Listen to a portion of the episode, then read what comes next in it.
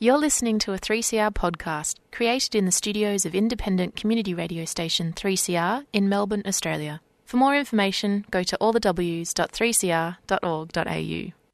And a very warm welcome back to Solidarity Breakfast. A left response to the major developments in capitalism. What they trade in is not wheat.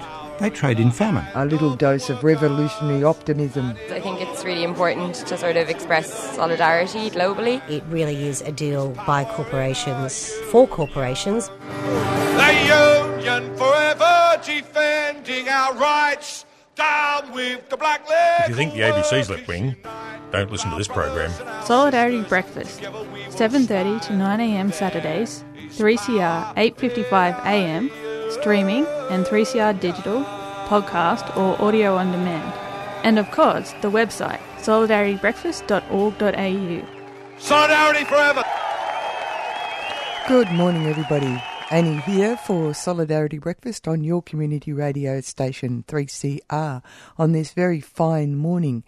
Uh, and if you're podcasting, that's good too. Hope it's fine there.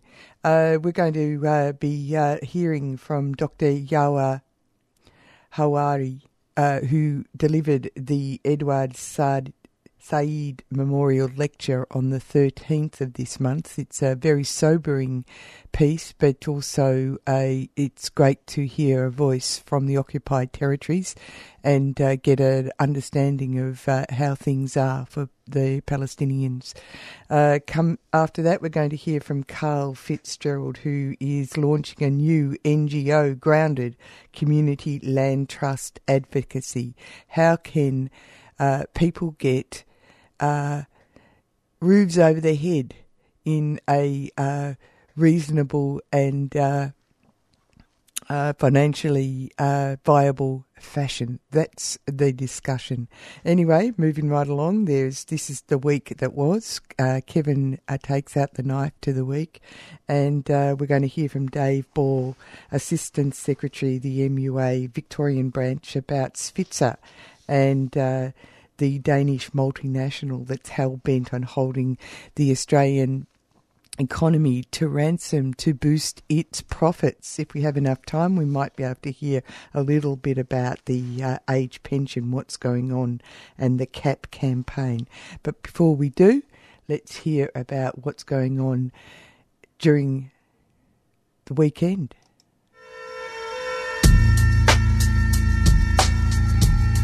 Join us for the 2022 edition of The Change Definitions of Freedom Interactive Theatre, 7 to 9 pm on the 16th of December at the Honda Showrooms, Hoddle Street. We're also having an exhibition and preview from 5 pm Thursday, 24th of November at the store, Abbotsford Convent. Find out more on Facebook at The Change Definitions of Freedom. The Change is presented by United Struggle Project, a 3CR supporter.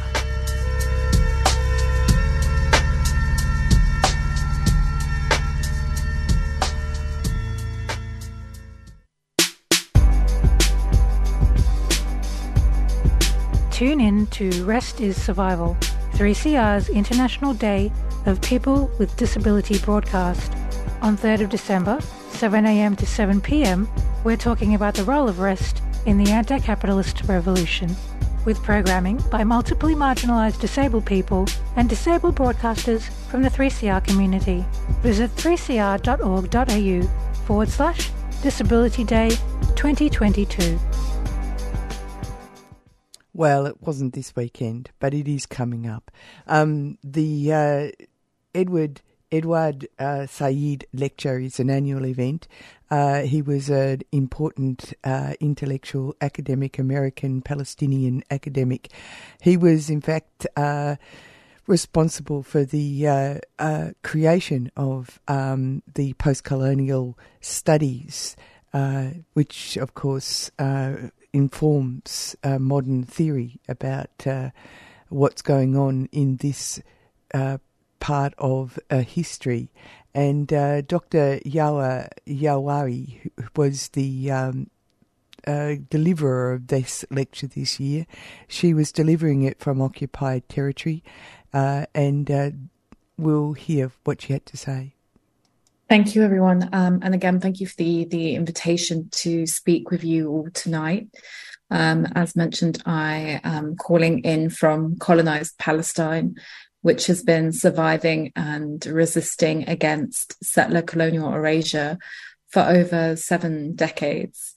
Um, I know that I don't need to explain uh, settler colonialism to all of you in Australia, but there is something important to say and highlight, and that's uh, whilst all cases of settler colonialism have their peculiarities and, and different characteristics, they always follow the same pattern and logic of Indigenous erasure. And they end up copying each other's narratives and mechanisms of oppression much more than we know. And the Israeli regime is no exception to that. And it's important to mention this because one of the underpinnings of the Zionist narrative is that it's a project in Palestine, or its project in Palestine, um, and, and the Israeli state ex- itself are exceptional. And this is a narrative that adopts uh, notions such as, you know, the, the, Israeli state surviving against all odds, uh, and that the Zionist project is about people returning to their homeland as promised by biblical scriptures, etc., etc. This is not an exceptional narrative at all. And actually, world over, settler colonialists and even bog standard colonialists have used similar language to justify colonization of indigenous and native land. For example, settler colonialists in West Africa in the 1800s used a biblical narrative, um, and they claimed that they were returning to the original land of civilization where it all first began, uh, and that they were the rightful owners of this land. And similarly, in Australia, settler colonial, colonialists used this notion of terra nullius, empty land, to claim ownership. In the 1930s, during fascist Italy's so called pacification efforts in Libya, Mussolini sought to establish a new type of colony on appropriated Libyan land. And one of the underpinnings of this particular project was the notion that Italy was returning to Libya, which had once been under the Roman Empire. And so the Italian government built entire settler colonies prior to the arrival of these Italian uh, settler farmers. The homes were already furnished. They built all these replica institutions of uh, social, cultural, and political life uh, of those in Italy. And even before David Ben Gurion said it in the 1950s in Palestine, Mussolini used the biblical metaphor of making the desert bloom to imagine the fascist revitalization of Libya. Now, of course, in, in Libya and in Palestine, this making the desert bloom meant that the land had to be emptied of its indigenous population to make room for the settlers. And we know that most of the, the, the desert in Palestine is in the Naqab area, which is in the south. And during the 1948 Nakba, the Zionist forces expelled almost 90% of the 100,000 Bedouins that resided there to the West Bank, to Gaza, to Jordan, and Egypt. And today, thousands of Bedouins who are descendants of those that survived that original ethnic cleansing 1948 are still facing house demolitions, displacement, resettlement uh, in permanent towns to facilitate the Israeli regime plan to domesticate the desert and reclaim it for its own settlements. So it's, it's not only these narratives, though, that are shared among these colonial and settler colonial projects, it's also mechanisms of oppression. This year, Amnesty International came out with a report condemning the Israeli regime to be one that is committing apartheid against the Palestinian people. And it comes off the back of other similar human rights organization reports, but more importantly, it comes off the back of many Palestinian scholars, activists, and experts who have identified apartheid as Israel's mechanism of containment and oppression of the Palestinian people. Now, of course, apartheid is known globally for what happened in South Africa, but even in international law, the definition makes it clear that this is a system of domination that can take different shapes and forms and can have different characteristics. And even settler colonialists themselves recognize that they are not exceptional, and they look to each other to maintain the oppression of Indigenous people. So, for example, the Israeli regime and the South African apartheid regime were on very friendly terms during the South Africa uh, apartheid era. And declassified South African documents even show how the Israeli regime offered to sell South Africa nuclear weapons in the 1950s, which of course it denied because the Israeli regime neither denies nor confirms that it is the only regime in the Middle East with nuclear weapons. Now, the most obvious example of uh, cozy relations between settler colonial states is that of the US and Israel. And this, of course, is a relationship that is not only based on shared values of racism and colonialism, but also of mutual interests. It's to the US's benefit that it maintains such a strong ally in the Middle East, almost functioning like an imperial buffer. And for the Israeli regime, the literally billions of dollars in military aid also comes in pretty useful. Now, why have I talked about de exceptionalizing the Israeli regime and the Zionist settler colonial project in a talk about imagining the future? Well, it's because I think it's vitally important that, that we as Palestinians uh, and, and many of you as allies of the Palestinian struggle understand intimately our current condition and that it's not so different from other conditions of oppressed and colonized people in history. And I think from these shared uh, shared and similar experiences of invasion and erasure, we can begin to paint a picture of a liberated Palestinian future. But I think I've just made it sound very easy, and it's, that's actually far from the reality. Indian novelist and, and writer Arundhati Roy once wrote, Remember this Another world is not only possible, she is on her way. On a quiet day, I can hear her breathing.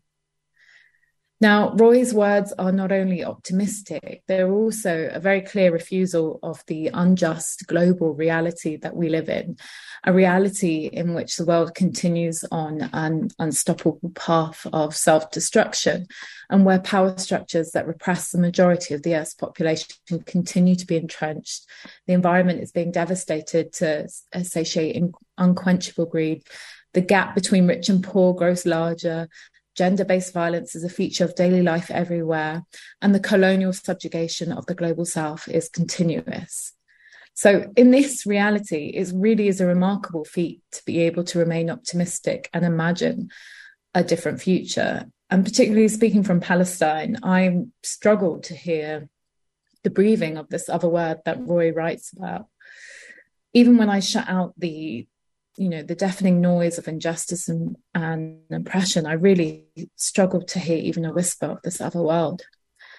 But it is important for us to recognize that the inability to see beyond the present and imagine a world otherwise is not a coincidence. It's actually by design.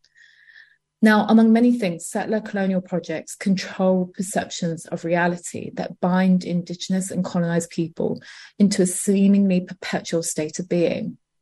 And this control was cemented through the building of colonial infrastructure, the establishment of colonial institutions, the obliteration of the traces of Indigenous life and land. And ultimately, it creates this facade of permanent, permanency, which situates the futures of Indigenous and colonized people within colonial borders.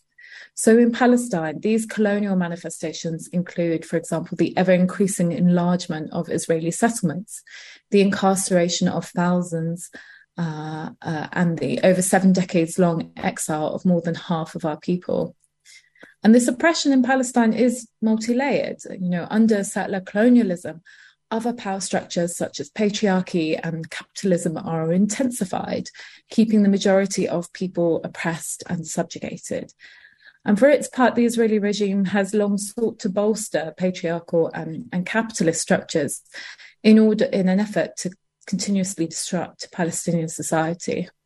So I'll give you some examples. Um, Israeli police often work with patriarchal clan heads in the 48 territories in order to sort of solve intra-communal issues. And these practices have often left women at risk and, and vulnerable to those that cause them harm, and it's only increased their marginalization from society. The Israeli regime forces also use gendered violence to deter women from resistance and political activism. In both these ways, they entrench patriarchy within Palestinian uh, communities. Now, the Israeli regime has also used racial capitalist mechanisms to oppress Palestinians. For example, Palestinian workers from the West Bank are funneled into the 48 territories as cheap and exploitable uh, as a cheap and exploitable workforce. They work in very laborious and sometimes hazardous jobs for low salaries with no social protections such as insurance, etc. Meanwhile, a small group of very powerful Palestinian capitalists in the West Bank are able to exploit the situation for personal profit. And the Palestinian Authority's adoption of a strictly neoliberal economic program with its cuts to the public sector and expansion into private enterprises has exacerbated all of this. Now, these structures intersect to create a situation where the majority of Palestinians are oppressed by both colonialism, patriarchy, and capitalism. You're on 3CR with Annie on Solidarity Breakfast, and we're listening to Dr. Yara Hawari, who is delivering the Edward Said Memorial Lecture. This is the last part. And this oppression is so deeply embedded. It's so difficult for us to imagine a future where its manifestations are not a daily reality. And even when we find the space or energy to think about a future, Palestinians are constantly told by international actors what they can and cannot expect from the future. So, for the last few decades, the two state solution was presented as the most feasible, the most rational solution by the international community. And this was premised on the notion of two states for two people, something that dates back to the 1947 UN partition plan. Now, the Palestinian leadership had long rejected partition uh, always calling for the liberation of Palestine from the grips of Zionist settler colonialism. But in 1974, the PLO, the Palestinian Liberation Organization, made its first nod to the solution in its 10 point program, which called for the establishment of a national authority over every part of Palestinian territory that is liberated, with the aim of completing the liberation of all Palestinian territory. In other words, they accepted that liberation might be territorial territorially partial, uh, partial. Nearly two decades later, this position was formally adopted by the PLO at the Oslo Accords in what Edward Said called a Palestinian Versailles. For much of the international community, the Oslo Accords were embraced as this rational, phased peace plan that would put an end to the so called Middle East crisis.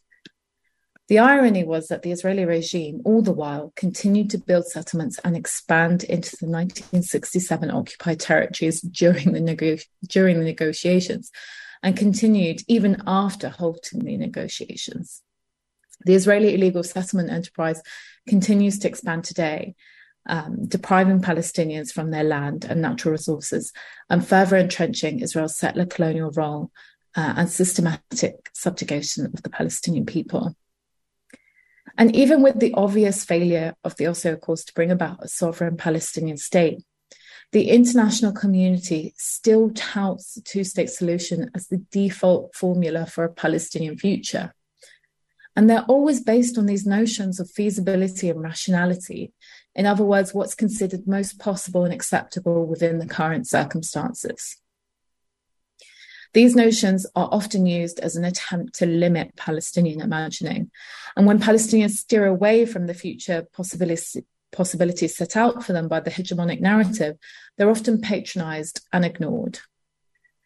So, considering all of this, diverting from the parameters, um, these parameters, and imagining our liberation and a future in Palestine is understandably difficult. Yet challenging them has to be understand, uh, understood as a crucial part of the liberation struggle. At a conference in 2014, I, I, believe it was, feminist scholar Angela Davis asserted this in the context of collective liberation. And she said, You have to act as if it was possible to radically transform the world.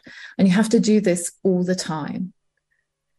So, in our context, this means believing that our liberation from Zionist settler colonialism is not only possible, but also inevitable. Bringing about a society in which people no longer suffer from the oppressive manifestations of capitalism, colonialism, and patriarchy requires us to redefine our national liberation struggle to one that embodies the kind of society that we want to build. And this means that our political spaces and discourses must reflect this imagined future imagining our liberation and co- incorporating it into our political movement is also where we might find joy amidst all of this despair. Italian feminist scholar Silvia Federici wrote about how important this is, this notion of joy in politics. Uh, and I want to quote something, um, I want to quote from something she said. She said, Joyful politics is politics that change changes your life for the better already in the presence. This is not to deny that political engagement often involves suffering. In fact, our political involvement often is born of suffering. But the joy is knowing and deciding that we can do something about it. It is recognizing that we share our pain with other people. It is feeling the solidarity of those around us. And so, whilst the future will always be uncertain, we have to create better and more joyful spaces among one another today so that we can begin to imagine the outlines of a better world. Crucially, we can no longer accept that the Palestinian struggle to be free of settler colonial oppression is isolated from the Palestinian people's struggle to be free from other forces of oppression. Our liberation movement has to be one that tackles all forms of oppression and envisions a society that is equal and just for all.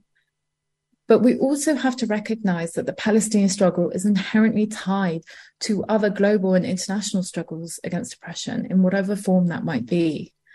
And I think in the last decade or so, Palestinians are rebuilding connections that were once taken for granted.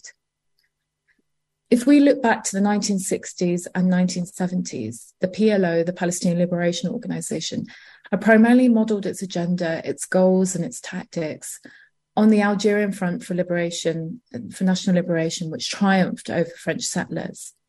The PLO identified similar structures of invasion and sought camaraderie and expertise from Algerian leaders, as did Black Panthers and other revolutionaries from Latin America.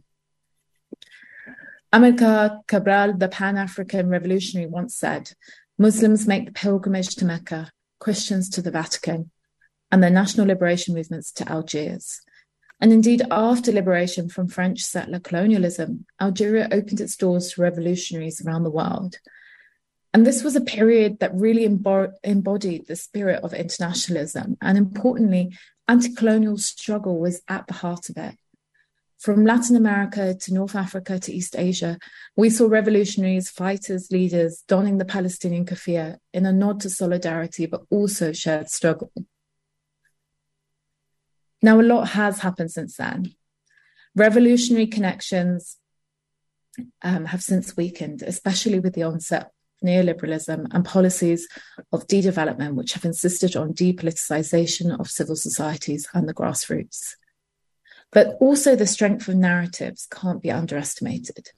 The war on terror that dominated the 2000s and how that demonized the Palestinian struggle for liberation, as well as wreaking havoc and destruction all over the wider Middle East, and the more recent weaponization of anti Semitism, which, among many things, has seen the character assassination of political leaders who support the Palestinian struggle, like Jeremy Corbyn in the UK.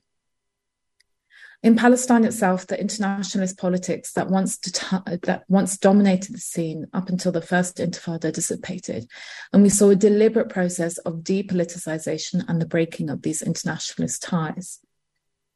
What eventually happened was that the Palestinian leadership shifted its discourse and policies from liberation and anti colonial struggle to that of state building in the West Bank and Gaza. Among many things, this also meant that Palestine was shrunk down, now not only to the West Bank and Gaza, but also only to certain parts of those occupied territories. In the West Bank, we're talking about these tiny Area A's, um, Bantustans, essentially. But amidst all of this doom and gloom, if we look back to this past decade, I think we have seen a revitalization of this international internationalist politics I outlined in the 60s and 70s. It's a politics that insists that Palestine is part of the progressive political package, that it has a natural place in progressive and radical organizing against imperialism, against capitalism, against climate change, and that you can't be feminist and not support the Palestinian liberation struggle. It's a politics that is not allowing Palestine to be the exception in socialist or in leftist space, spaces, because many of the culprits that are oppressing Palestinians are similarly oppressing others around the world. The arms and, and security companies are perfect examples of that. So, the framing of Palestine as part of an internationalist uh, and radical package is important not just for allies, but also for Palestinians. And there has to be a real reckoning with the internal domestic forces that help and exasperate our colonial condition. And very specifically, I'm talking about capitalist and patriarchal structures, which have moved us away from collectivism towards individualism and personal gain, which is really the perfect situation for any colonial entity because the colonized become susceptible to corruption and, collab- and collaboration and divisions within their own society. It serves the Israeli settler colonial regime very well to keep the Palestinian working classes, women, and other marginalized groups doubly oppressed. And so I think here I'll end by saying that Palestine matters for the liberation of all of us, and liberation elsewhere matters for Palestine. Every colonial, capitalist, and fascist regime toppled is a win for Palestine. And Palestinian liberation in itself is a win for humanity and a win for justice.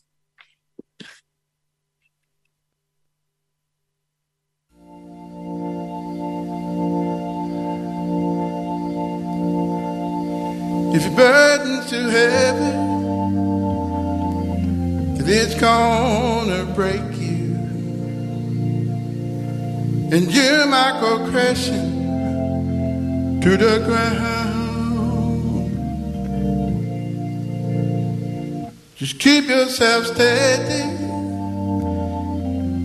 and don't let it take you.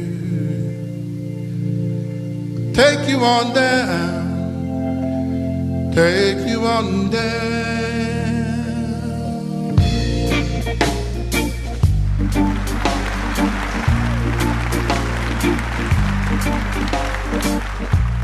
Well, I'm here beside you, and don't you forget it. I'm with you walking down this road.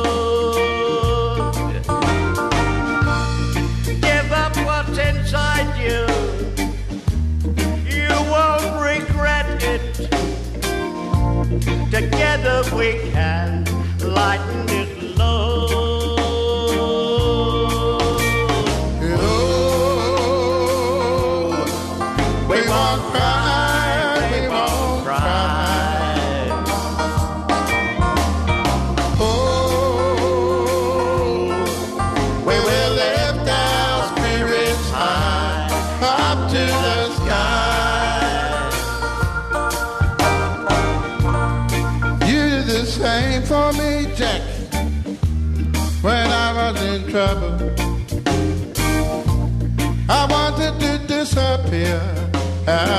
Sight. You wouldn't let me. You were so stubborn. You left me out of that dark night.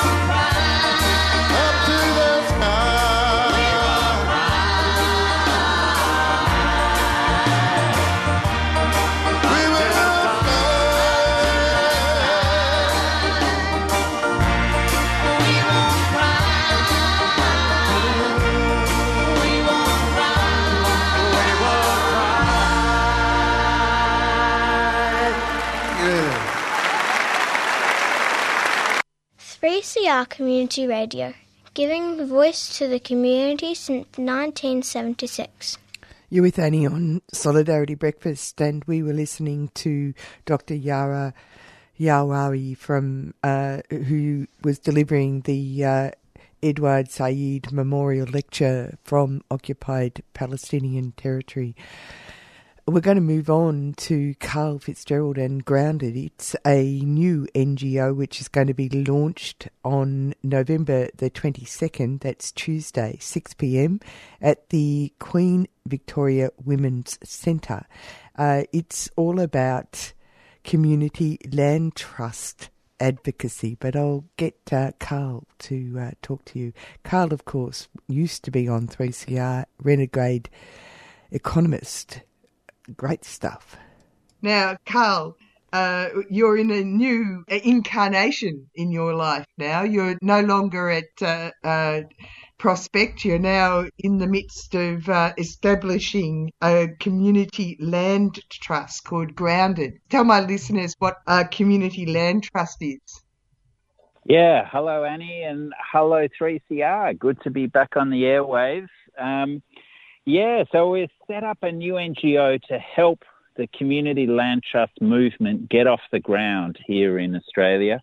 We've talked about it for so long on the Renegade Economists. Uh, there'd be discussions here and there, and there was a sporadic email group that sort of kept things going, and some, you know, some fantastic research from academics around the country, um, primarily Louise Crabtree Hayes, and uh, but there just hasn't been that sustained um, ability to push uh, government, the banking sector, the planning um, ministers to really uh, take community land trusts um, seriously so we could get our first land trust up and running here in Australia. So uh, I got some seed funding for the first three years and um, yeah, so all very modest as always, but uh, it's been really encouraging um, the first three months of our operation, uh, starting to, to build build uh, momentum and get sort of our organisational infrastructure set up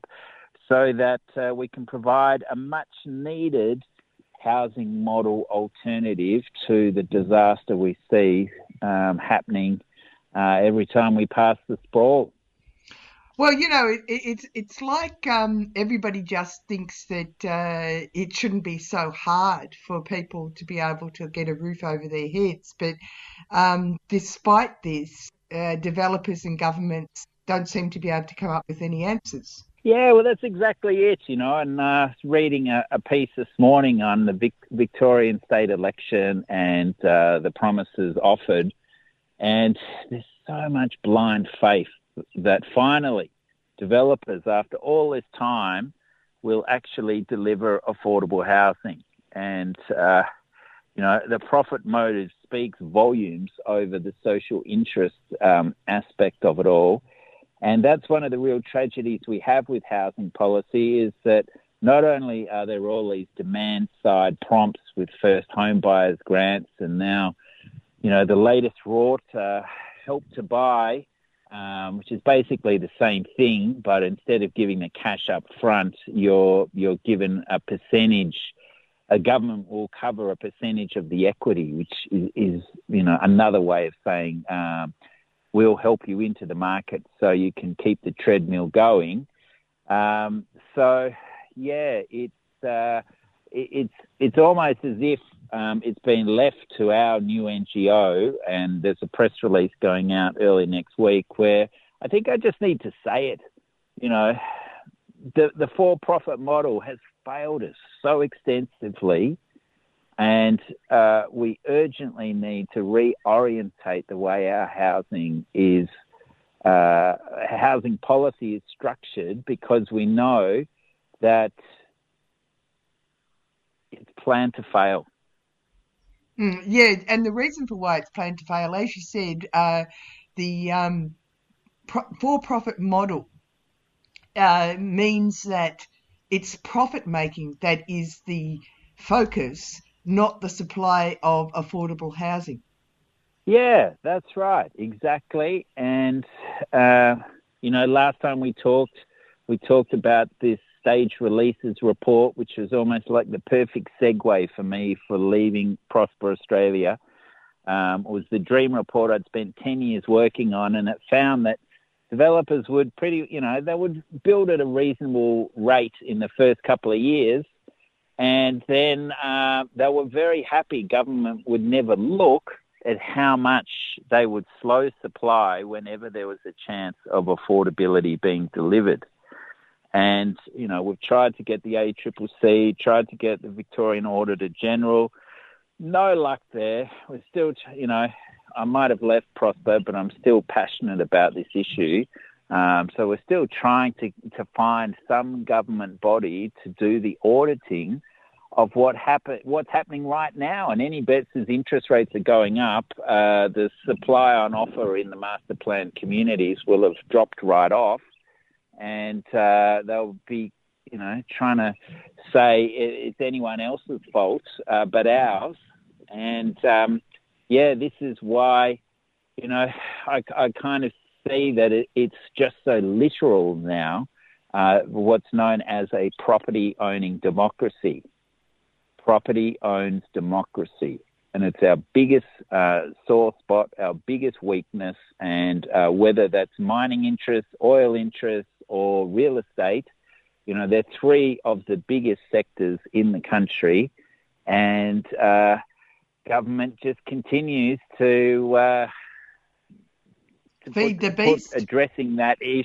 Yeah, feed the beast. Uh, it is it, the too hard basket. You know, it's getting bigger and bigger and we, we need the statesmen who can call this out. Um, but unfortunately, uh, we're still trying to find those people, and you know, to see uh, Albanese fall in with the same old uh, philosophies of help to buy. Um, sure, they've announced a national accord, and we're going to be battling really hard to make sure some of those funding streams come towards community-led, or citizen-led housing. Uh, it still seems like, uh, you know, Groundhog Day when it comes to housing. So tell us about what community land trusts do. Yeah, yes, let's get into it. So, uh, 70% of a general uh, mortgage or house price is the land component. So, if we're all born as equals onto this planet, imagine if we didn't have to borrow from the banks and then pay interest on it for the next uh, 30 years uh, for that land component. So in Victoria, we can do this. We can uh, basically uh, separate the land from the building, which under the Torrens title system is a bit tricky in New South Wales and Queensland, but uh, that's uh, something um, that the Andrews administration has done that, that helps. So basically, instead of needing a $200,000 deposit here in Victoria, you're going to need about 50000 um, instead of a $1 million home, it'd be, three, you know, and having to borrow all that, you'd be borrowing 300000 and uh, the deposit on that is just so much lower. So that deposit hurdle we all face is immediately downsized and much more attainable when it's uh, you know that fifty seventy thousand dollar sort of mark. So um, so yeah, that's the first step is is getting together a working group of people who can find um, some capital to buy the land at the right time in the property cycle, set up a trust that's going to manage this into the future perpetually as an affordable housing um, vehicle. And um, what happens typically around the world is they limit um, the, the potential price of any site there at, let's say, 70% of the market price. And for me, that's 70%, you know, of $1 million. It's still way too much. So uh, we're going to be working hard to have the sort of economic tools behind that to, to lower those prices even further. Uh, but th- that's the basics of it. Uh, that um, you you borrow only for the house, and um, your mortgage is that much lower.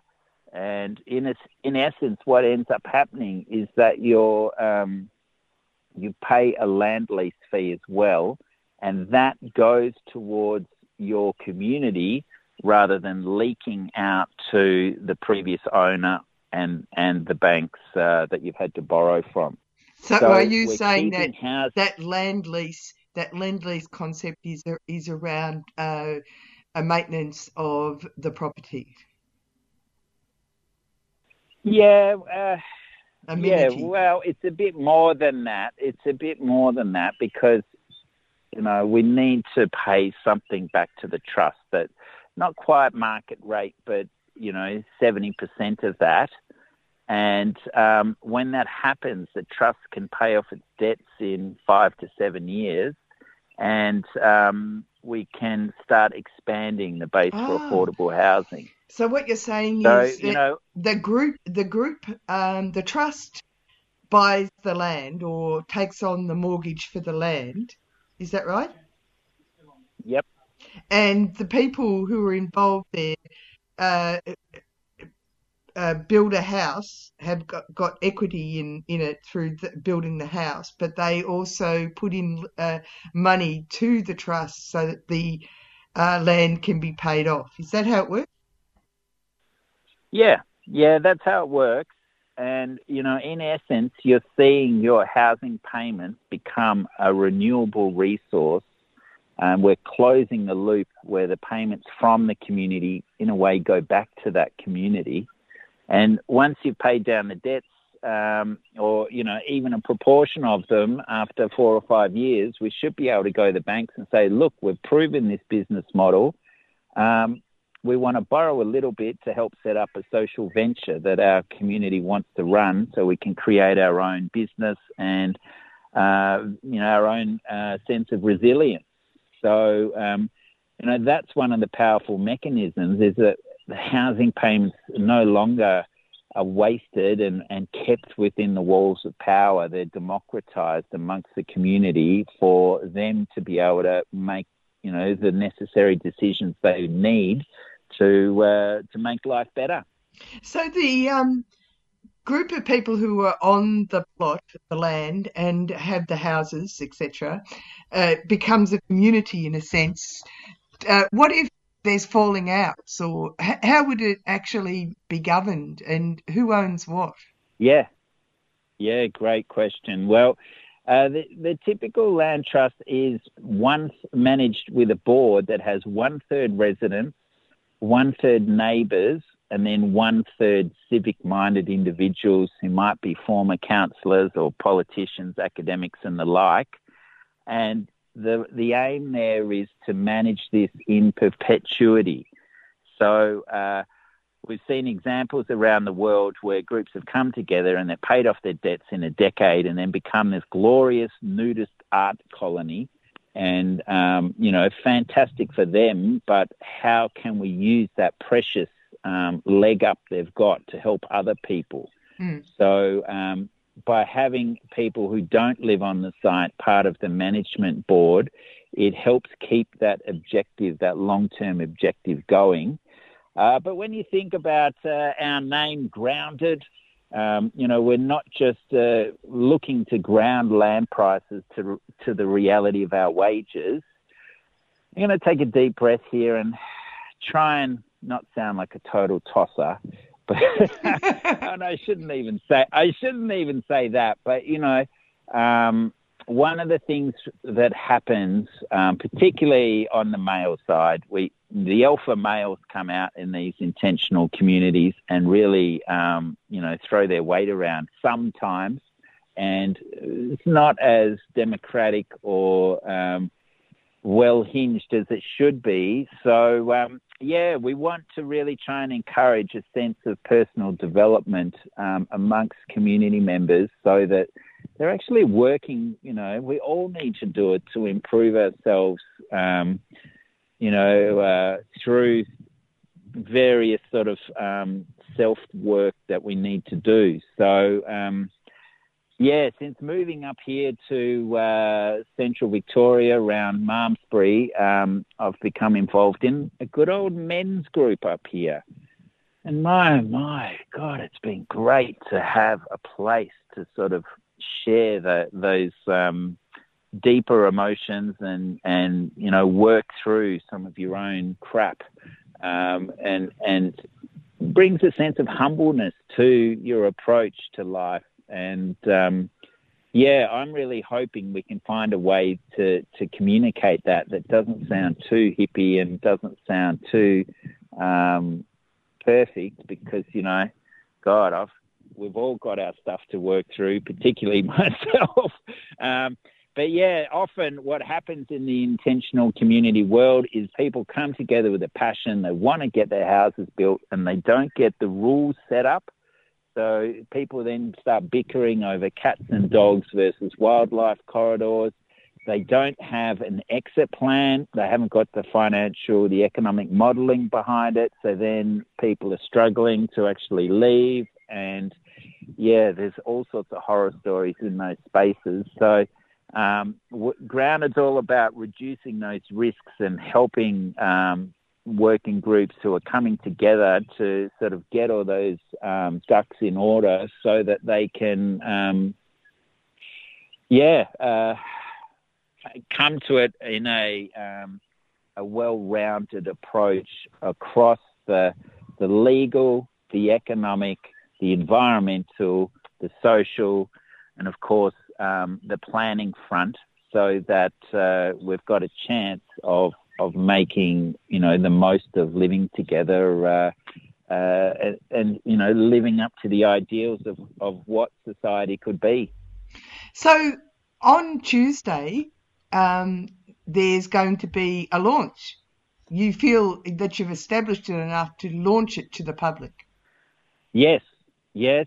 Um, had to set a deadline you know, we've got our logo done, we've got our website done, uh, we've had lots of amazing meetings, we've got some great news we want to share with people, and you know, we want to help um, give people a sense of of hope that you know things can get better, and you know, when you when when you think about um, how bad our economic system is. Um, Chomsky's great statement of a, you know, the, the, the best revolution is a revolution in your own backyard. Well, that's what we want to help happen uh, with the Community Land Trust movement. So, yeah, we're meeting at the Queen Victoria uh, Women's Centre uh, on uh, Latrobe Street in the city from 6 p.m. on uh, Tuesday night. And um, we've got uh, Sonia Arakel from Think Forward fantastic NGO uh, talking about intergenerational equity, and she's got some concerns with what's happening um, uh, budget-wise. You might have seen her on Q and A recently, so she's a really good presenter. And then we've got uh, Bob Knowles from the Apollo Bay Affordable Housing Task Force. Is going to be talking about uh, the you know quite literal sea change that's gone through their community, um, the role of Airbnb. Um, you know, it seems like every week he's got a new MP visiting um, down that way, trying to, to help them move forward. So he's got some fantastic stories on potentials going forward, and of course, a few frustrations. Um, and then, uh, yeah, I'll be doing the sort of grounded spiel um, on on what we're up to and some of the good news stories that have occurred. Well, I'll be there. I'm hoping other people will turn up as well, Carl. Yeah, love to uh, see some 3CR faithful there. Um, yeah, it's always good to be back on the airwaves, and uh, yeah, let's hope we can get some momentum moving forward so that more people recognise that if uh, we do the hard yards and, and understand some of these functions, we can get ethical superannuation, ethical investment on our side because, uh, yeah, the development movement um, has, has really let us down, and it's time we stood up and made things happen for ourselves. Hi, I'm Ahmed from Fitzroy Primary School, and you're listening to Community Radio on 3CR. A week Solidarity Bricky team listener when great excitement here this morning as the week that was unveils a brilliant solution to the great problems facing our economy and the big issue keeping caring employers awake, keeping caring employers tossing and turning night after night. It's so simple really that it's a wonder caring employers themselves haven't come up with it. Let's paint the threatening background which inspired this brainwaver, and let's not be falsely modest. Inspired is the only word that can explain it. See, the problems have been highlighted by this economy destroying, caring business class relations legislation the socialists are attempting to stampede through Parliament which has caring employers tossing and turning in their beds or whoever's bed they're in, and would have the recently sadly deceased former caring business class relations minister Peter Root the workers turning in his grave. The True Blue Aussie Resources and Energy Employer Profits Association has been forced this week to spend lots of their hard earned on expensive full page ads explaining how wonderful they are, how they just love their lazy avaricious workers, achieved by caring employers and the lazy avaricious reaching mutual agreements. While the socialist legislation has no link to productivity or business success, undermines enterprise decisions of employers and employees, encourages strikes across multiple businesses, increases the power of union bosses at the expense of employees. See, union bosses, bad, bad bosses, unlike good resource bosses who care about their employees. And goodness me, strikes, strikes. And then a big red no thanks a return to 70s style conflict will damage Blue economy and jobs. Work with us, not against us. See common sense in our common interests, and infrastructure contractors expressed anger and dismay that the bill would risk billions of dollars of infrastructure. Universities demanded to be exempted from the legislation. That True Blue Aussie icon we all love, the big True Blue Aussie BHP for bloody huge profits, bloody huge polluter, said multi employer bargaining had no place in the mining industry. And that's just a sample of caring employer concerns.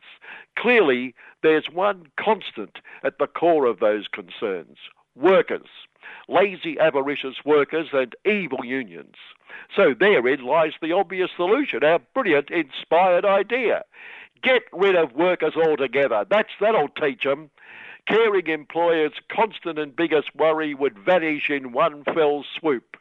They can sleep peacefully at night again, which they'll need to because they'll be so exhausted after doing all that work. But content as the boardrooms and the caring employers do the work themselves. True Blue Aussie's filthiest rich, Gina, Twiggy, throwing a shovel or a pick over their shoulder and getting down into the mine and extracting all that lovely profit. Well, they're described as miners, therefore they're just living up to their job description. So there we have it, and that'll teach the evil unions and the lazy avaricious they brainwash and the socialists who are puppets of the evil unions for so upsetting the filthiest rich of and threatening the delicate flower that is the economy. Caring employers can go about their business without any worry of unions and workers demanding crippling work practices like wages and rights, nights off and weekends off and expensive safety measures and superannuation and oh, it goes on and on. What a relief to leave all that behind them. See, told you it was inspired.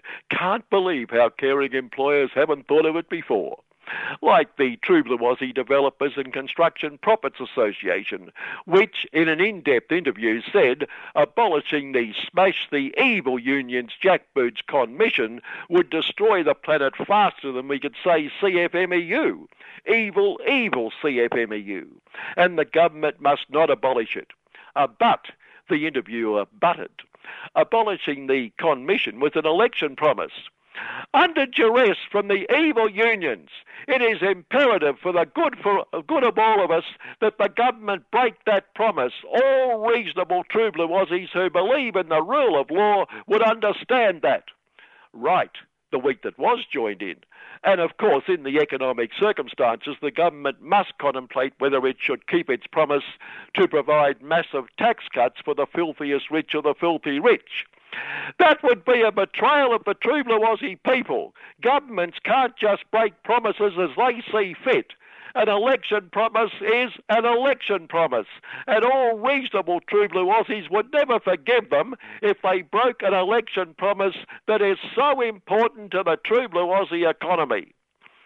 Admittedly, as she picks up the shovel and heads for the mine to do a day's work, Gina would be advised to wear something a little more appropriate than the outfit and jewellery she wore last week to the 2022 Executive of the Year Awards.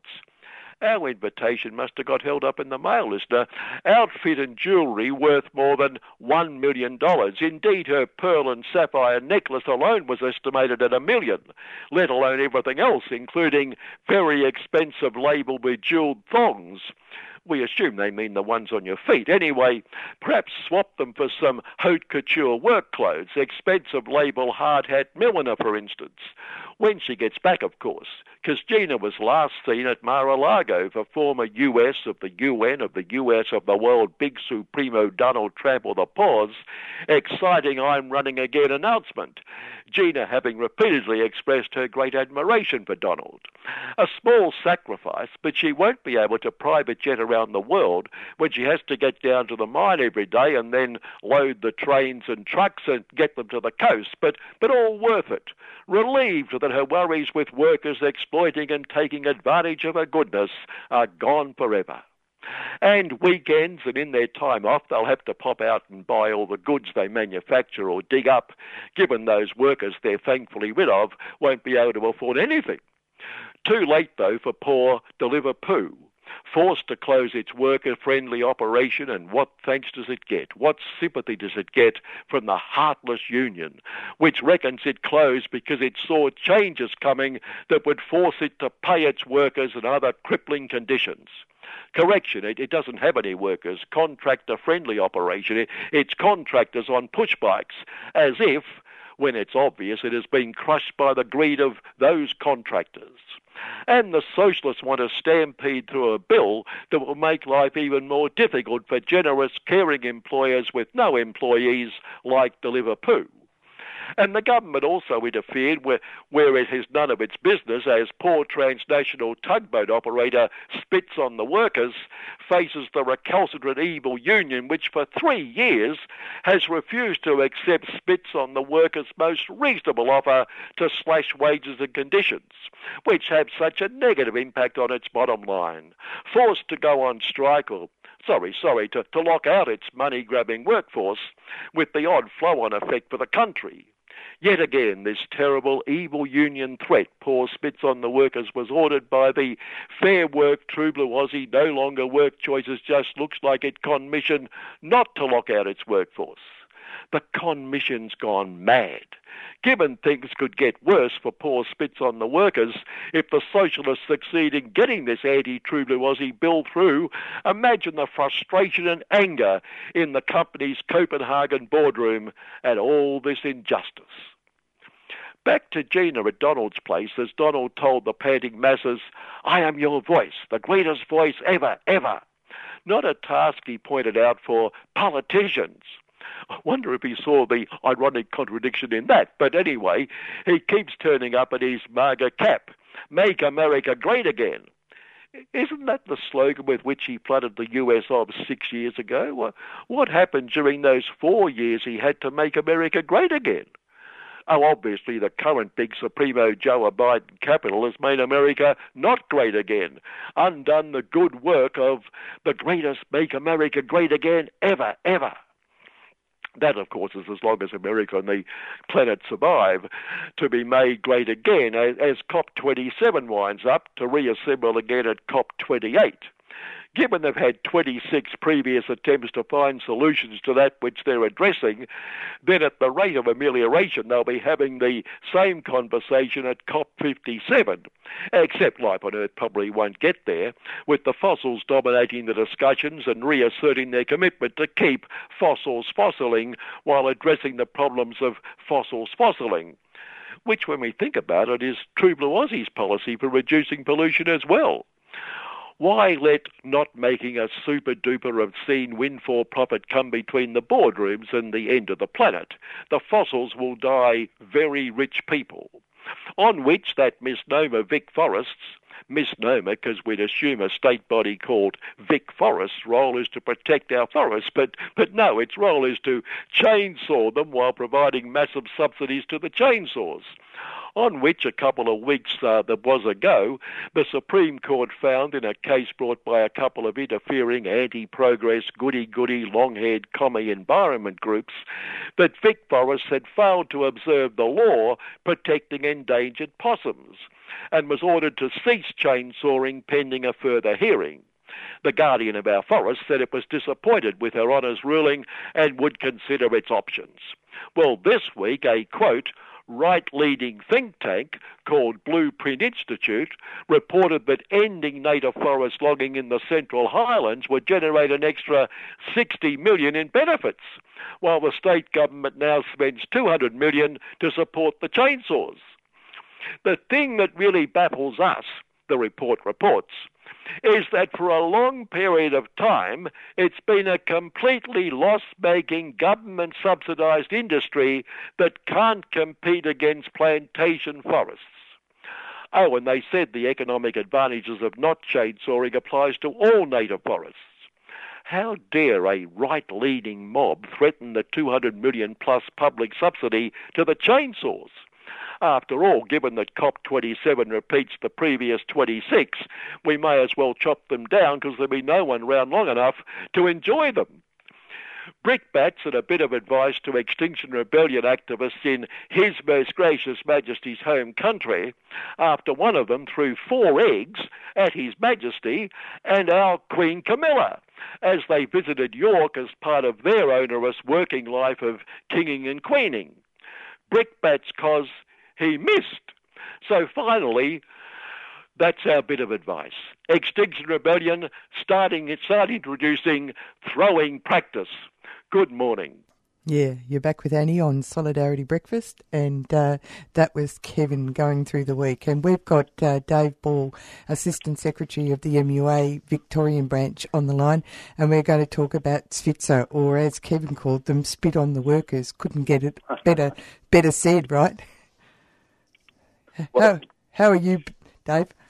I'm very good, Annie, and thank you for uh, having me on. Yeah, well, they've they've got quite a few different names now, including Shitta. I kind of like that one. Yeah, yeah, yeah, exactly. Now, um, now they've moved on. So it been let's let's get our listeners a background to this. We're talking about towage.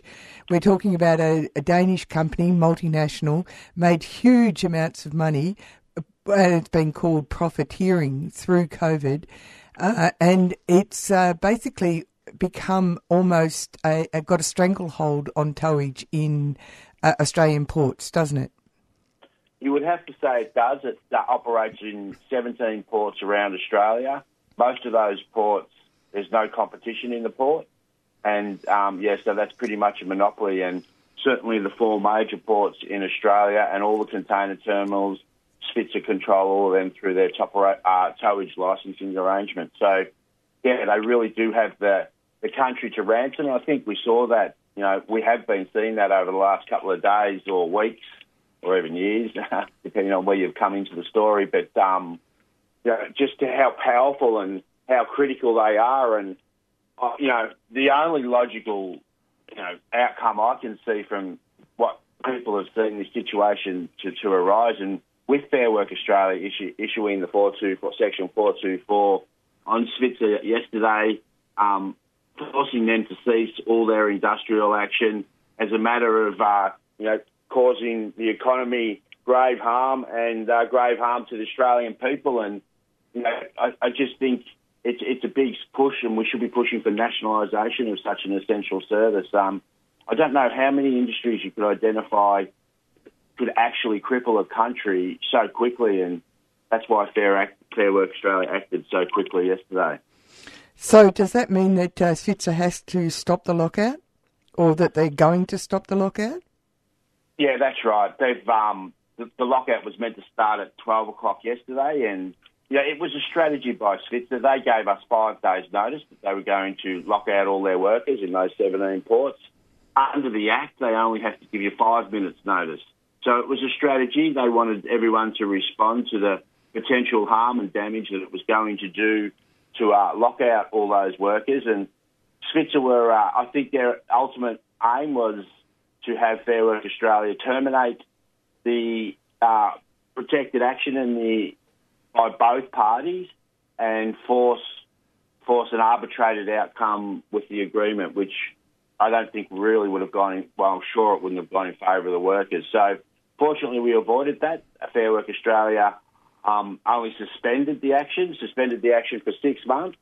At the moment, we're waiting for further details around the order and what that will mean. But I imagine it will be uh, both both parties. Well, there's actually four parties because there's the AMOU, the Officers Union, AIMPE, the Engineers Union, and our union, the MUA, and of course Svitzer, um, in a room together with a conciliator, um, probably someone from Fair Work Australia, and hopefully over the next six months we can come to a negotiated agreement that that uh, you know the Maersk Shipping, who own Svitzer, their their core values clearly state that workers should have a right to collectively bargain and negotiate a workplace agreement. Well, this is fascinating, isn't it? Because for four years they've basically engineered a wages freeze. Well, that's right. That there's been no pay rises for four years, and money has never really been an issue in this discussion. Uh, you know, at different times, the unions have put offers together that included zero pay rises just to get an agreement, just to secure a job, just to get their job job security. So they've had a pay freeze for four years during a period where they've um, made their biggest profits in the history in the history of Danish uh, corporations, and that was during COVID, while everyone was, uh, you know, getting, getting having all sorts of restrictions and lockouts, and here's these shipping com- companies just gouging profit out of the economy, and they just went ahead in leaps and bounds. So, yeah, it, it just uh, it astounds me how this is played out. Yeah, there's a couple of other issues though. Uh, I mean, people talk about uh, wages, but actually, we're talking about trying to turn towage into a gig economy. That's right. They, uh, there is a competitor to Svitzer in Australia um, that does employ some of their employees. Well, employ they they they form cooperatives um, where the employee loses all their all their rights to all the benefits that unions have fought for over the years, you know, personal leave, holiday pay, sick pay, long service leave, and they become a part owner in the business, and therefore they're exposed to all the liabilities that could happen. And it's it's just as soon as the profit goes down, their their conditions and wages go down. So it's very much like the gig economy. But it's also the one of the things that the uh, officers were talking about and, uh, and the engineers that what they were saying is that they that uh, Svitzer wanted to be able to ring them up at the drop of a hat to get them in to come and do uh, uh shifts uh, and it was undermining the whole process of uh, the ebb and flow of the work because it's very dangerous work. It is very dangerous work, and of course, it's shift work, runs 24 hours a day. These workers do 182 12 hour shifts in a year, and that, uh, that equates to uh, you know about two or three hundred hours more than a worker who's doing a 35 hour week. So they're doing long hours and um, yeah, to put them on call during that period and not pay them in between, yeah, would be obscene. And there's you know also emergency requirements where you know the Port of Melbourne requires two tugs to always be available for any emergency, and we see that all the time in shipping where ships get blown off the wall, lines break, um, and of course recently where we had those couple of vessels in New South Wales where engines failed and they got into serious trouble, and it was the towage industry that um, saved those ships and saved the environment and the people around them. So uh, this has been a very uh, a confrontational uh, situation, and in fact, Pat, Paddy Crumlin, the uh, uh head of uh, the union, has talked about employer militancy.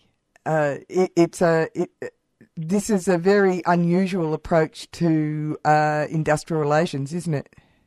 Yeah, I think, you know, for a lot of people, it's probably seeing the first time where the employer is um, being the more aggressive party in an agreement. Maybe not the first. Oh, that's probably not right. Not the first time. No, but, Patrick's was did this. Yeah, yeah. But um, I don't really like us describing the company as militant. That's our word. We're militant. They're not militant. They're just scoundrels and mongrels. That's so. yeah, but um, they certainly have been acting aggressively, holding the country to ransom, and um, you know, as I said earlier, uh, I think it leads has to lead to a discussion around nationalisation of the towage industry. Yeah. Thanks, Dave. Thanks for talking to us this morning. Thanks, Annie. Thanks for having me.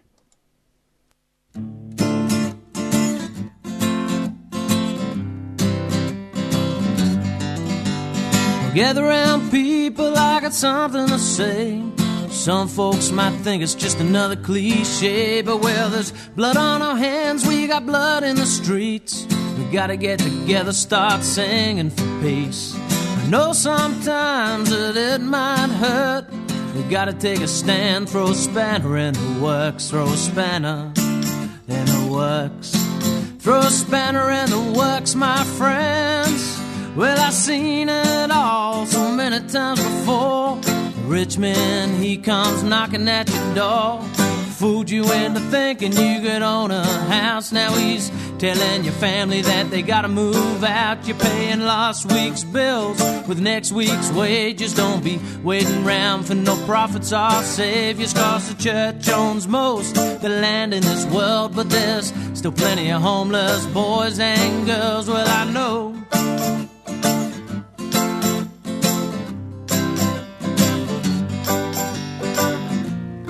So on and on and on with it goes, my friends. But the wind still blows and the creeks and flow till the end. And where we're headed, well, ain't nobody knows, my friends. But the tides are washing and they'll wash it all away again.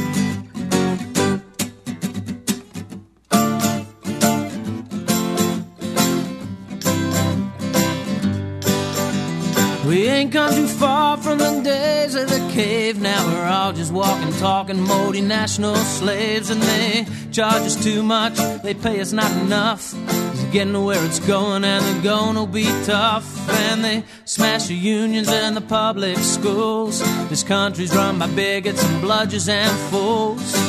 The squeeze on the poor's getting tighter. One man's terrorist is another's freedom fighter. I know.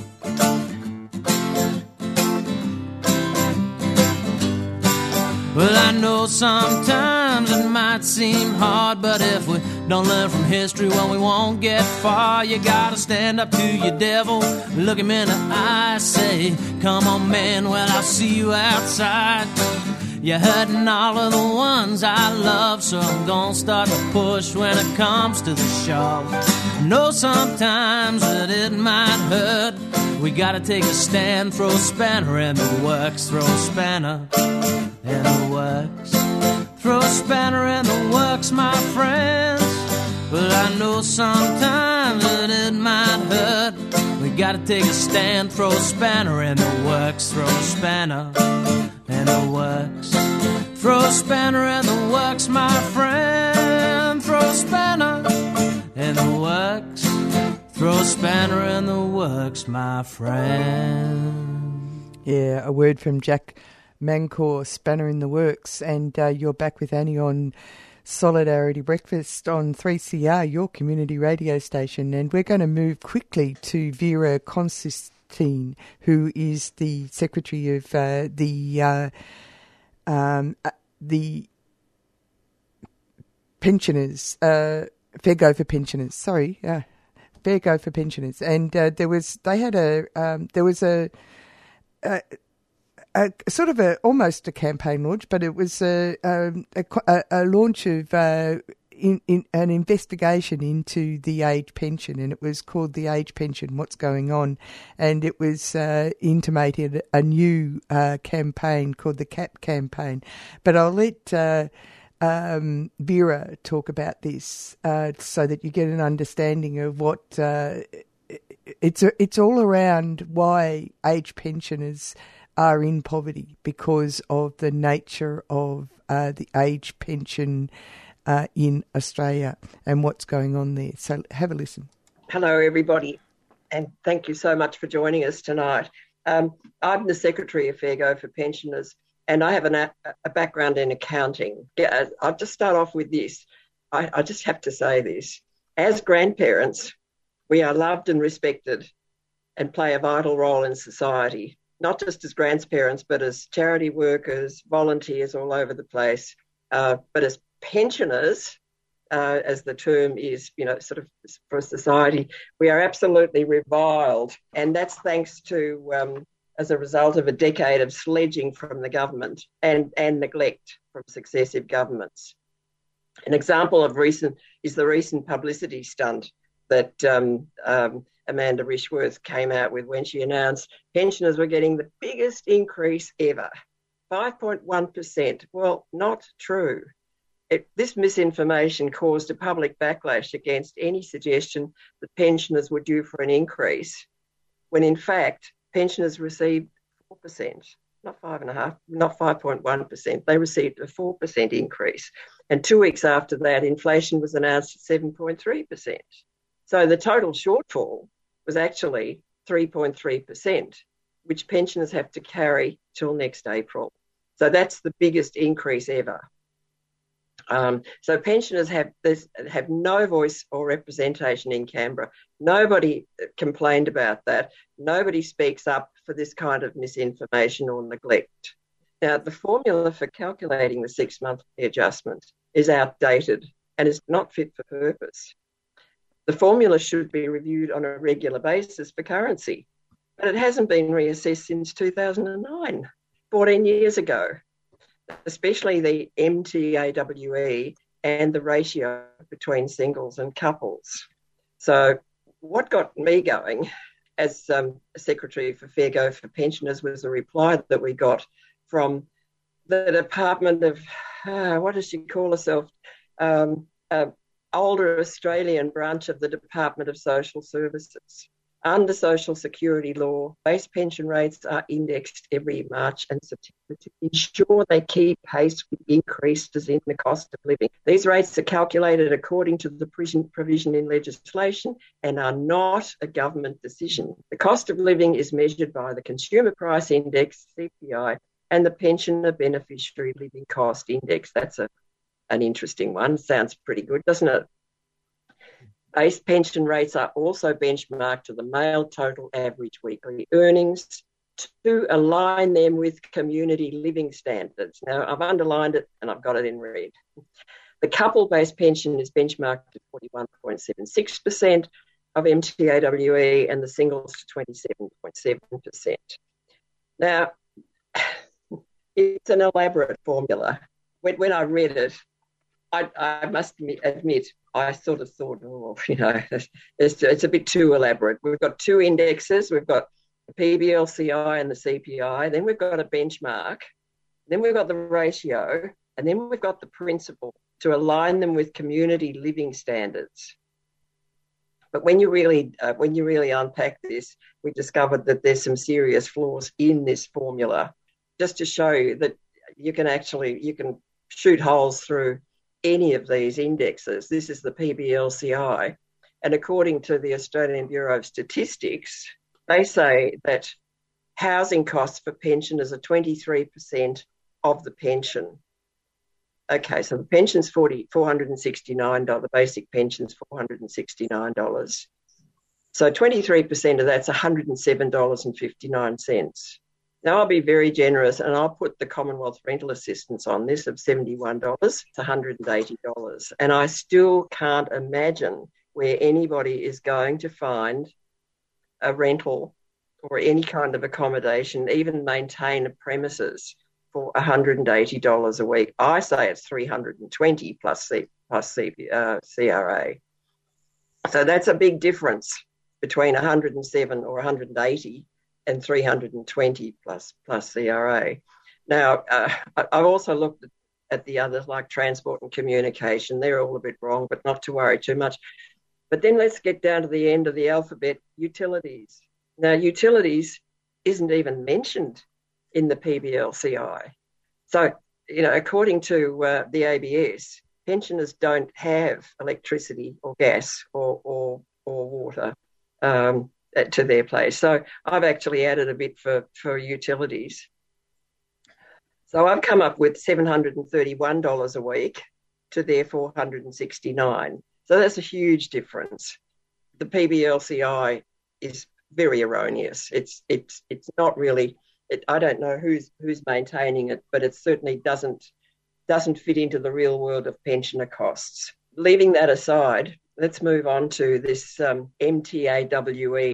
The three uh, benchmarks of, of male earnings. We've got adult gross. Now that's adult ordinary plus overtime. So that's $1,961 a week. Then we've got adult ordinary, which is ordinary 38 hours a week, normal normal people pay. And that is the, the benchmark that would align with community living standards. And then we've got this uh, this MTAWE down here, which is actually 439, which is actually less than the current pension per week. So, so the government have recognised that this benchmark, um, because it's it's less than it's, it's below poverty, so they've actually recognised that the benchmark isn't working. And the MTAWE measures all employees, which includes a workforce of under 21 year old apprentices, juniors, kids working at McDonald's. Now, you know, kids working at McDonald's are there to earn a few extra bobs. They're living at home with their parents. Uh, they don't. That it doesn't align with um, pensioners' living costs in any shape or form, and nor does a nor do apprentices who might be earning a few extra bob uh, while they're while they're doing their apprenticeship, um, and they're either still living at home or they're sharing uh, accommodation with a whole bunch of mates. So, you know, does, does that really align with, with pensioner community living standards? I don't think so. I maintain it is the wrong benchmark.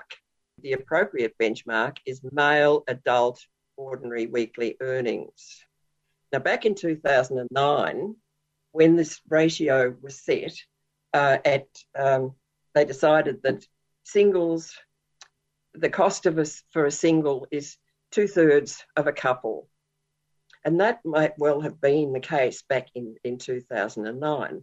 But since then, the cost of housing and transport and utilities and all the kind of costs that are shared by a couple have gone up enormously. The singles have had to bear that cost. And so the, the ratio between singles and couples has changed in those years but it has never been reassessed. So over 14 years, the changes now put singles as requiring 77%, not 66% of a couple.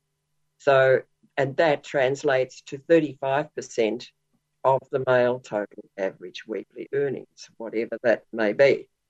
So, what we're saying is that this should be lifted to the adult ordinary time. So, for for singles, that would be 518, and for couples, that would be 769. But what we're also saying is that the ratio between singles and couples is wrong, and that singles should now be on 655 and couples on 769. Now, that is a huge difference to what they're on now. It almost looks ridiculous, but that's what's happened over the years and it explains the poverty amongst single aged pensioners. I'll just move on to, to one other uh, briefly because this is not actually part of our submission at the moment, but uh, just an example with housing, uh, which goes towards the poverty. A single aged pensioner who's, who's renting is suffering extreme hardship at the moment, and it's very obvious. One of the major cost factors in rent is state land tax. Now, land tax is not payable on the primary place of residence, but is payable on an investment property. And it's based on land value. And this cost has escalated by 300% over the past six years for the landlord. And that has to be passed on to the tenant. This has never been acknowledged in Commonwealth rental assistance. So we have a situation where the federal government provides $71 per week to uh, a pensioner who's renting in Commonwealth rental assistance. The federal government gives gives the pensioner seventy one dollars a week, and the state government takes away one hundred and twenty dollars a week in land taxes through the through the um, through the landlord. Is that not ridiculous? Then we take a situation where you've got a block of units where neighbouring pensioners have very differing costs. The pensioner who owns their unit is living in their primary residence and it is exempt from land tax, whereas the pensioner next door who is renting has a land tax component in the rent of about $120 a week on a on a unit that's worth about 450 and there's not even a lot of units around for $450,000 these days even though that is the the the um, pensioners uh, the renting pensioners primary residence. And this is a major cause of homelessness especially amongst older women who are being evicted um, in, in great numbers at the moment. Really this homelessness is core for especially for older women who've been living in a in a rental property maybe for years and years now can't afford that very rental property because um, the uh, the cost has gone up so much and it's gone up because of land tax and totally inadequate Commonwealth rental assistance and inadequate pension as well. So they just can't win, uh, really. Uh, so what we've got, the principle back to back to our letter um, where they say that the, you know the principle is to align with community living standards. Well, what we have for pensioners is homelessness, isolation, elderly abuse, malnutrition, financial hardship, and anxiety and mental health. Now, is does that the kind of community living standards we want for pensioners? That's no. that's what it's come to. And the current statutory standard of the benchmark and that elaborate formula of indexes and ratios is so obsolete. In fact, it's now responsible for some of these social problems. According to the government, any increase would cause inflation and be a burden on the economy. Oh dear, oh dear. so, the purpose of our campaign, which we're calling CAP, is to demand a realistic, straightforward, and transparent formula for future six monthly adjustments that would ensure age pensioners have a fair and decent living standard with financial security so that no pensioner is left behind. Yeah, there you go. And that's the end of Solidarity Breakfast this week. We heard about, uh, heard from Palestine. We, uh, heard about uh, Grounded, a community land trust advocacy launch on Tuesday, November the 22nd, 6 pm. Queen Victoria Women's Centre. This is the week that was followed. Uh, we got a word from Dave Ball, Assistant Secretary of MUA Victoria Branch, about SPITZA or Spit on the Workers.